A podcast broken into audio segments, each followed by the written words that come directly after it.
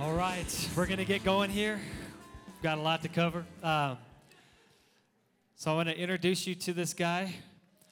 We found him on the side of the road, and seems to be like a cool guy. So we brought him in, and now this is Marcus Meyer. He is our new worship pastor. So can you guys give him a hand?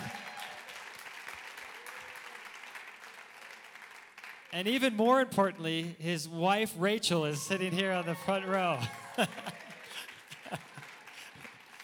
So we are so blessed to have them.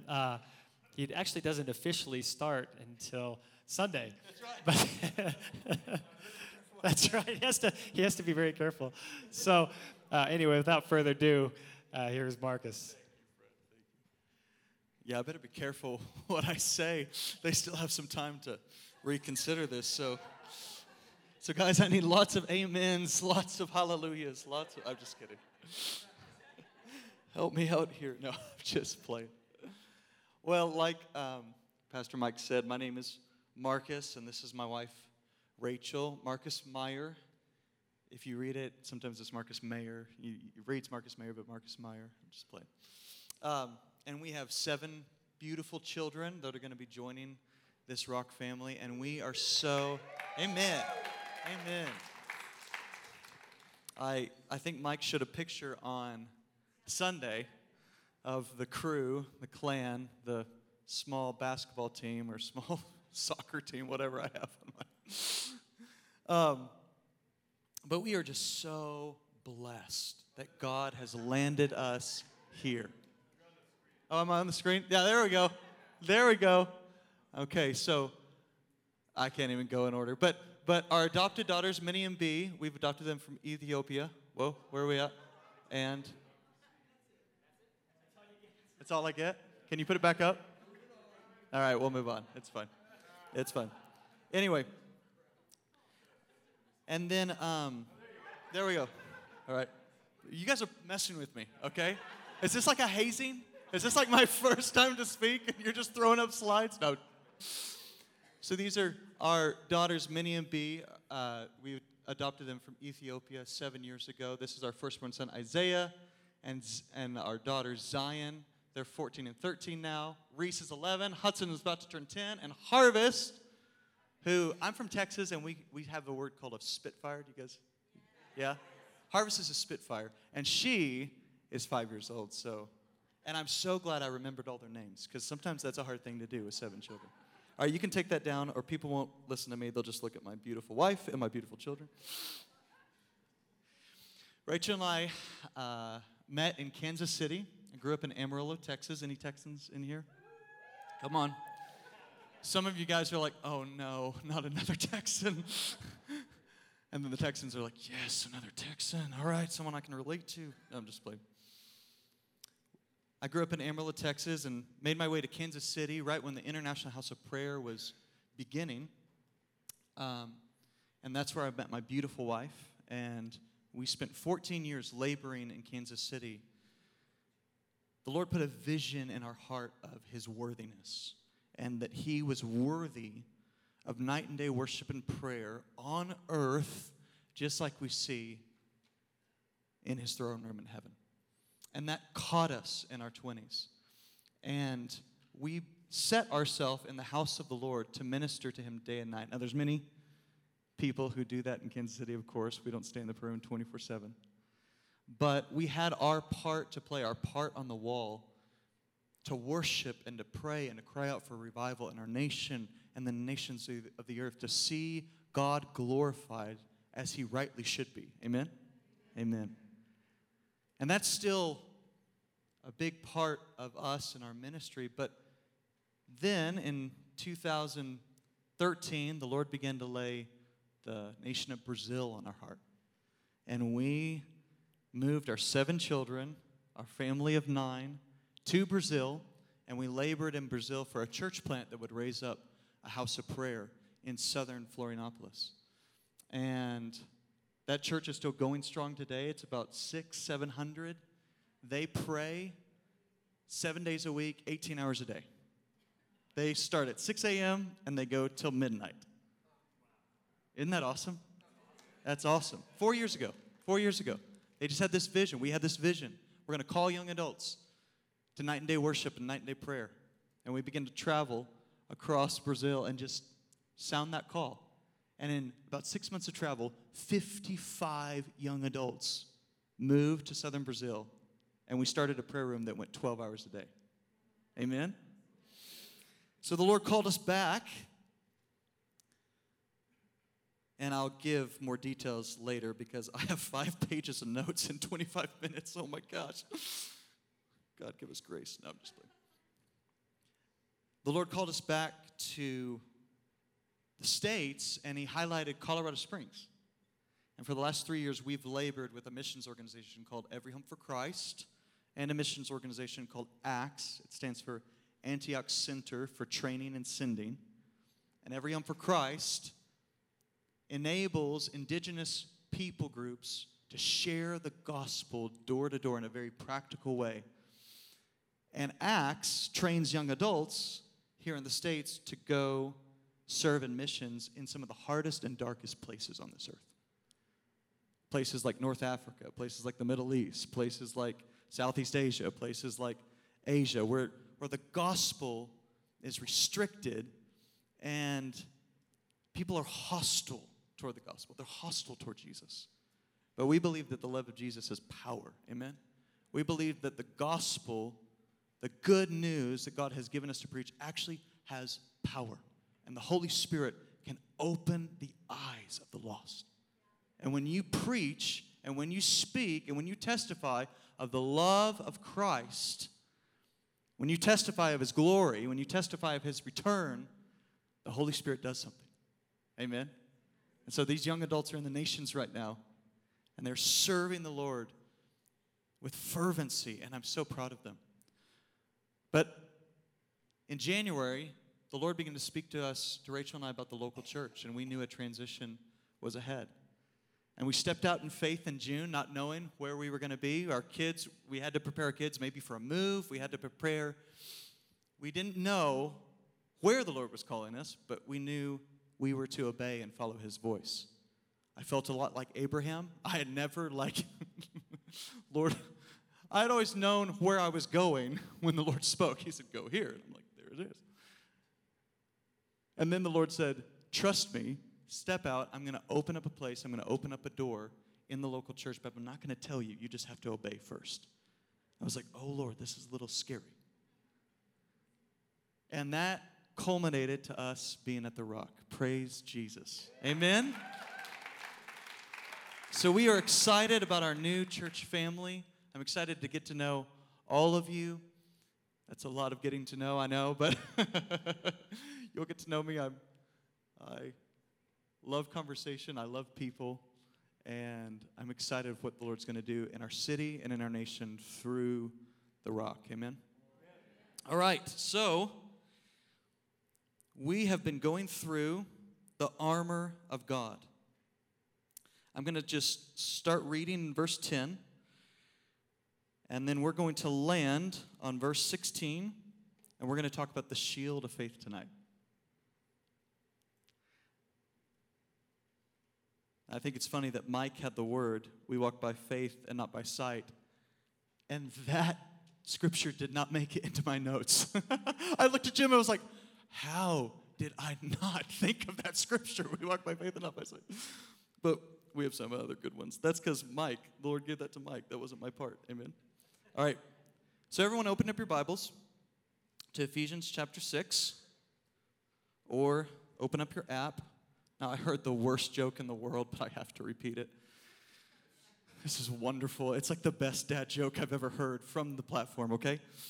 The preacher said, if you're a phony Christian, you can open up your Bible app. Oh, my gosh. I know. Just the groans, but that's going to stay with you. That's going to stay with you. I'm just kidding.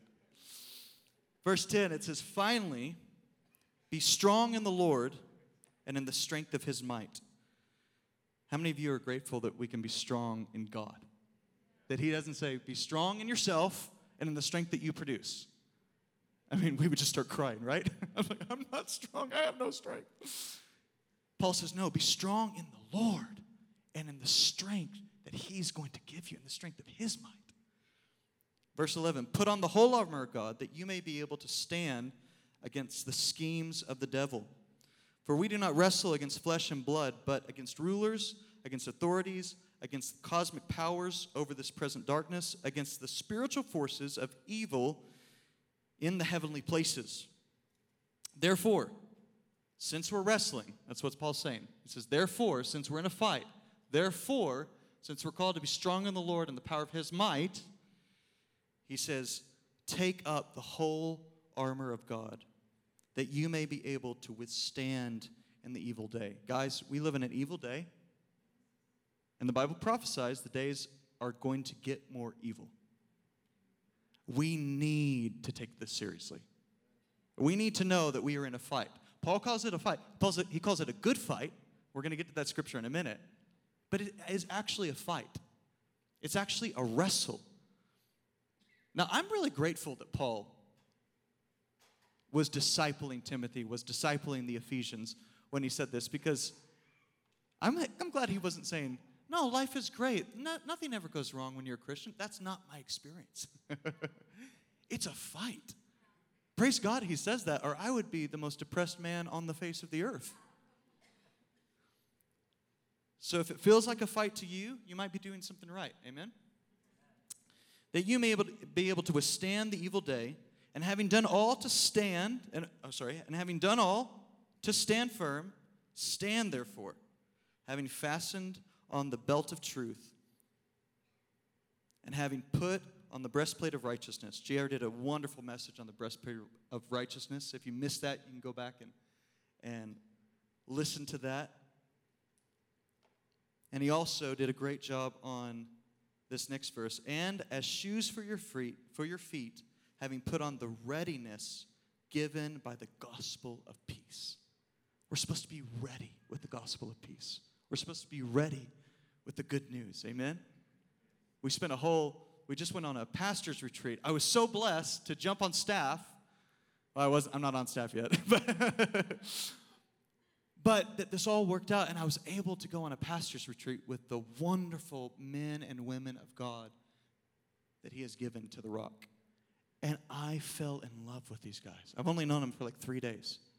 And I was just like, this is the happiest, most fun, most sincere, most godly group of people I've been around in a long time.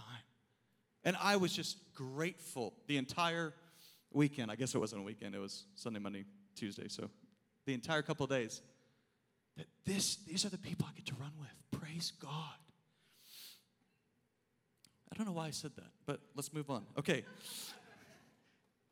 Now verse 16. It says this. In all circumstances, take up the shield of faith, with which you can extinguish all the flaming darts or flaming arrows. Don't think of a little dart. Think of a bow drawn and an arrow coming at you from the enemy. The enemy wants to take us out. He wants to kill us. It's his motive. He wants to steal from us. He wants to destroy us. And he knows if he can get to our faith, if he can cause that shield of faith to lower. He's like, I got him. Paul says this, but with the shield of faith, you can extinguish all the flaming arrows of the evil one. That's amazing to me. Not one, not some. You can extinguish every single one. We're going to talk about that here in a little bit. A preacher that I love said this, God, who could at any time conquer the darkness, employs human agents to do war with the darkness and to fight them in order to get the victory. And the reason being is that in God's unsearchable wisdom, more glory is going to come to him and more joy will come to us as we experience breakthrough and as we experience victory. God doesn't need us. He really doesn't. It'd be an easy job for him. We're his bride. We're his partners. We're his friends. We're his sons. We're his daughters. We're his soldiers. And he says, I want you to experience joy by experiencing breakthrough, by experiencing victory. And I'm going to put you on display, says Ephesians 2, for all the ages, that everyone might marvel at my leadership and would worship me because of it. That's what the life of faith, the fight of faith, the shield of faith produces in the age to come. God receiving glory from us living a life where we trust in Him. Amen?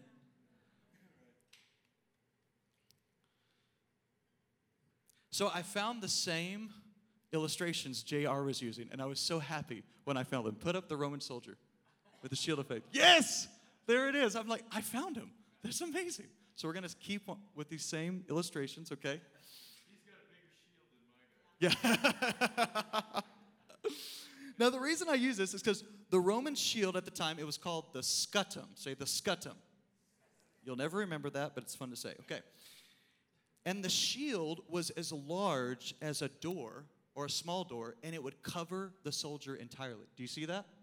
So yeah, the soldier can get behind that shield almost with his entire body. The armor on his gospel shoes of peace is covering his feet, but every other part is covered by that shield. The shield would cover the soldier entirely.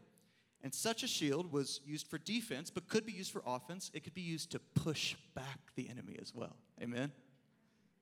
Now, the soldier with this shield was fine being protected from the front, but he had nothing behind him.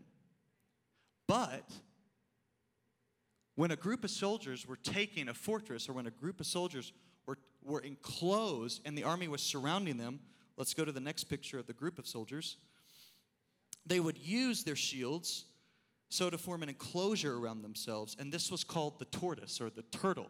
Doesn't that kind of look like a turtle? And so for the soldier's back to be covered, guess what? He needed fellow soldiers. That's us in the fight of faith. I need my faith, but I need your faith as well. I need you to be strong in faith. I need you to speak to me. I need you to know the scripture. I need you to say, that's not the truth. This is the truth. Sometimes we can fight by ourselves, but we need the body. Amen? And these shields were often made of wood, and then before they would go into battle, they would wet animal skins. And they would cover their shields in wet animal skins. And the wet animal skins would do what? They would extinguish the fiery arrow that would get lodged in that shield. Okay, so that's a little bit about the Roman shield. We're going to come back to some of those analogies. Again, Paul's using this metaphor, and it's not perfect. It breaks down like all metaphors do. There's only one who is perfect, and it's hard to describe him. But Paul says that we have a shield of faith. So our first question is, what is faith? So we get to go to one of the greatest chapters in all the Bible, Hebrews chapter 11. I love this chapter. This chapter helped me transition in my last season. It gave me strength and confidence that God, who heard Abel, who heard Enoch, who heard Noah, who heard Abraham, who heard Samuel, who heard David, the God who heard those men, the God who responded to their trust in him, was going to respond to us as well. Amen? I mean, if Elijah, James says, was a man just like you and me, I don't know. I read the life of Elijah, and I'm like, I don't know if there was much similarity between me and Elijah. He was quite the man of God. James says, no. He was a man just like you. He was tempted just like you. But he chose to trust in God, and he prayed, and the heavens were shut. And he prayed again, and the heavens were open. He said, I'm Elijah the Tishbite, when he came before Ahab. And you know what he said of himself? I stand before the living God. That was his identity. One who ministered to the living God as a priest and as a prophet. We can make those same decisions, amen? We're called to stand before the living God. That's not in the notes. You get that one for free. Okay. Now, Hebrews chapter 11. Now, faith... let's go to Hebrews 11, verses 1 and 2. We're going to go through a lot of scriptures tonight. You can just write them down. You can look them up later. I have my wonderful screens. Michelle, back there, you're doing so good. Thank you so much. Okay, now faith is the assurance of things hoped for and the convictions of things not seen. For by it, by faith, the people of old received their commendation. The NIV says that this assurance word is confidence, by confidence in things hoped for. I love the King James Version. It says, faith is the substance of things hoped for. I love that because it's talking about faith being real on the inside of us. It's not ethereal, it's real. Peter calls it gold. When trials come, the gold of your faith is revealed. You have gold on the inside of you when you are trusting in the living God. And then Hebrews goes on in verse 6, and it says, and without faith, it is impossible to please him. So faith is pretty important, right? Now, don't think of a God that's like up there with his arms crossed, and he's like, just try to please me. He's not that at all. You can put a smile on the Father's face when you trust in him. He's a father, and he's easy to please. Did you know that? When I am with my children, I am looking to be delighted in them. That's what God is with us. He's looking to be delighted. I mean, they could say the joke that's not funny at all, and I'm laughing. I'm like, oh, that's so good. Give me a hug, you know? I'm looking to be delighted. I'm looking to delight in my children. God is looking to delight in your life. And he says, when you trust in me, when you put your hope in me, when you put your hope in my word, he says, oh, they're loving me. They're trusting in me. I love this. I'm going to bless them. I'm going to pour out my spirit upon them. I'm going to give them that which they could not produce. Without faith, we can't please God. But with faith, we put a smile on his faith, on his face. That's hard. Without faith, face. Okay. We'll take that one back and practice that a little bit. Let's move on. For whoever would draw near to God must believe that he exists and that he rewards those who seek him. So, we've heard that faith is the assurance of things hoped for, the confidence of things we haven't seen yet. So what are these things that we are hoping for? What are these things we haven't seen yet, but we have confidence that we're going to see them? I think in the believer's life, I can see two things. Now, there's probably more than this. A better preacher than me could probably come up with 20 or 30, but we're just going to focus on two today, okay? The first one, the things we have assurance of, the things that we are confident in are the personal promises or prophecies that God has given us about our individual life. How many of you have prophecies given to you that resonate with your spirit and are confirmed in the Word of God? It can't be outside of the confirmation of the Word of God. But you have prophecies about your life. Raise your hand. Good, the majority of us in here. I say, if you don't, just ask the Father to give you some. That's all you got to do. Hey, talk to me. Give me some promises. Give me some prophecy. Guaranteed, you start asking that question, someone's going to come up to you in this church. I just had a dream about you, and da-da-da-da-da-da, and you're going to be like, Lord, you hear me. Sometimes we don't have the prophecy just because we're not asking for it. Lord, speak to me. Tell me. A lot of the time, he's going to use someone else to tell you. Did you know that? Yeah. He loves for us to be a family, to be a body, to be a group of soldiers fighting for one another.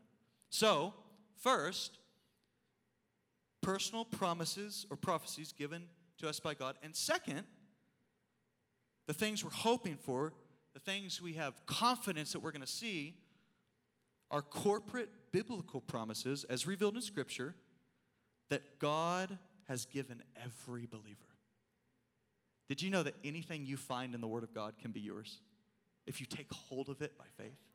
Anything. Anyway, we'll get into that later. Oh, it makes me happy. Amen?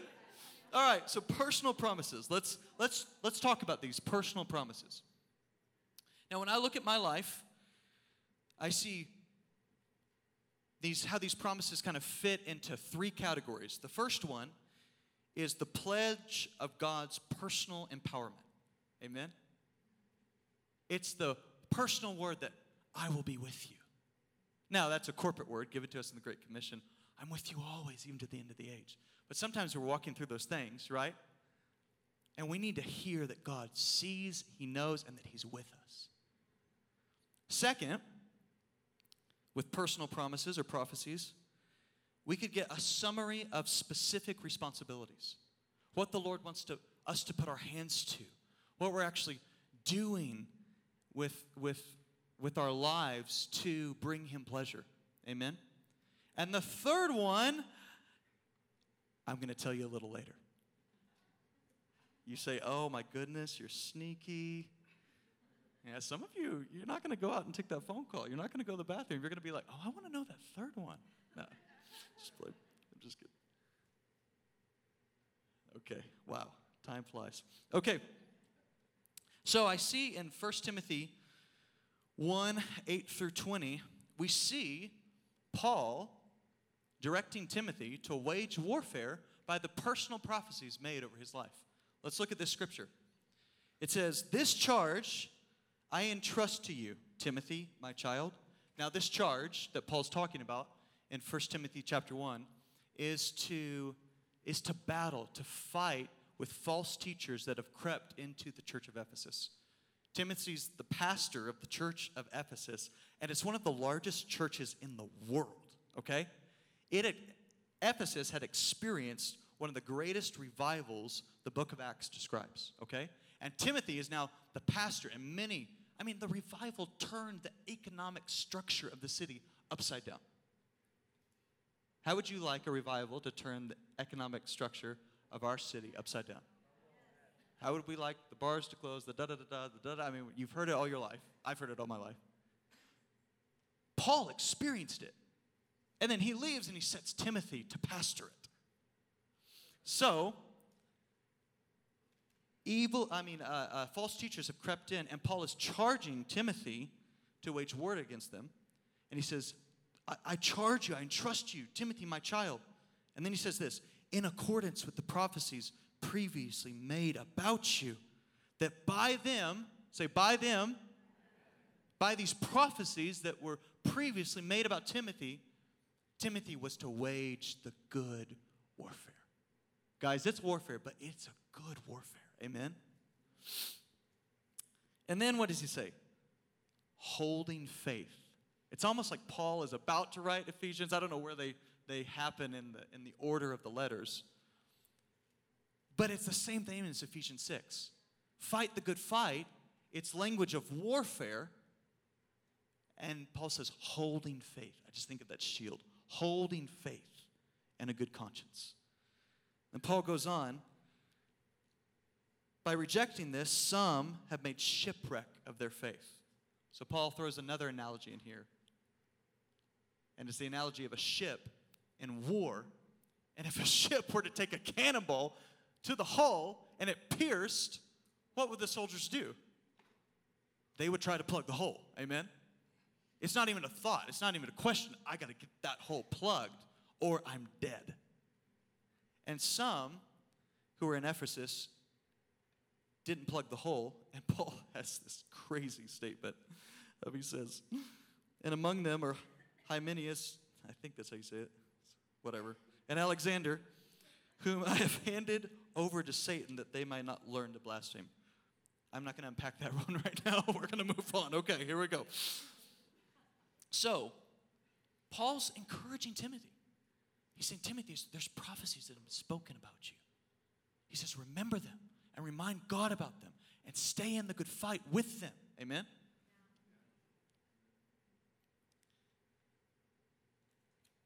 Oh, man, we could go on and on.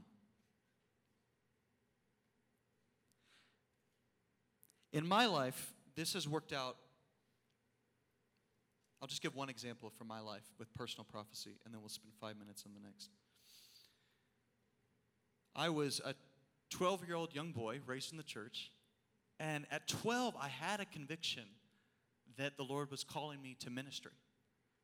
How many of you know the Lord can speak to 12-year-olds? And we need to affirm them. If they align up with Scripture, if they, you know, if it's like, this is God, we need to affirm them. And I had parents that affirmed it. Praise God. We need to be parents that affirm the callings of God on our life, right? So I had parents that's like, we agree with that. We've thought that for a while. And then at 14, I had a prophetic gentleman, and I was in a meeting, and he called up a row of us young guys, and he prophesied over me about being a worship leader and about writing songs that would go to the nations and all these things that just sounded so glorious. You know, it's like, oh my gosh, I got the prophecy. Yeah, I'm called to ministry. Everything's good from here on out, right? So when I began to step out, I had two problems. One, I was a terrible singer. I was terrible. I was a good musician. I was a terrible singer. Couldn't hold a pitch. My sister was a good singer. I tried to sing with her. She'd just be like, why don't you just play? It was bad. So I was a terrible singer, and I could not write a good song to save my life. They were terrible. And that was at 14, and I did not extinguish that fiery arrow that was in my shield until I was about 21, 22 years old. It stuck in my shield, and it just kept burning. And about 21, 22, I began with the personal prophecy that the Lord has spoken over my life. I received a few other prophecies that confirmed it, and I just got tired of hearing it because I was like, my voice is terrible, I can't write songs. Another person would say it, I'd be like, stop it. No, honestly, I just felt bad. I was just like, Lord, I'm not living up to what you want. And that was not the way the Lord was seeing it, but that's the way in my immaturity that I thought, you know. But I began to, at 21, 22, I began to take this seriously. And I would come out of a bad vocal lesson, and I'd be like, no, Lord, you've called me to be a worship leader. And whew, the fire would go out in that arrow. I would try to write a song. It'd be terrible.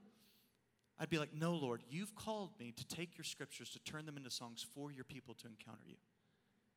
Whew, that discouragement would start to lessen. And it was through a slow process of taking those promises to the Lord and saying, God, help. Discouragement is actually meant to lead us to prayer. Sometimes we just get discouraged and depressed, but we forget to say, help, God. And as I begin to say, help, I begin to have little victory and a little victory and a little victory and a little victory. Now, Rachel and I could go on about our family, about our children, about different things in our life, but that was just a memory that came up today. Okay, so let's move on.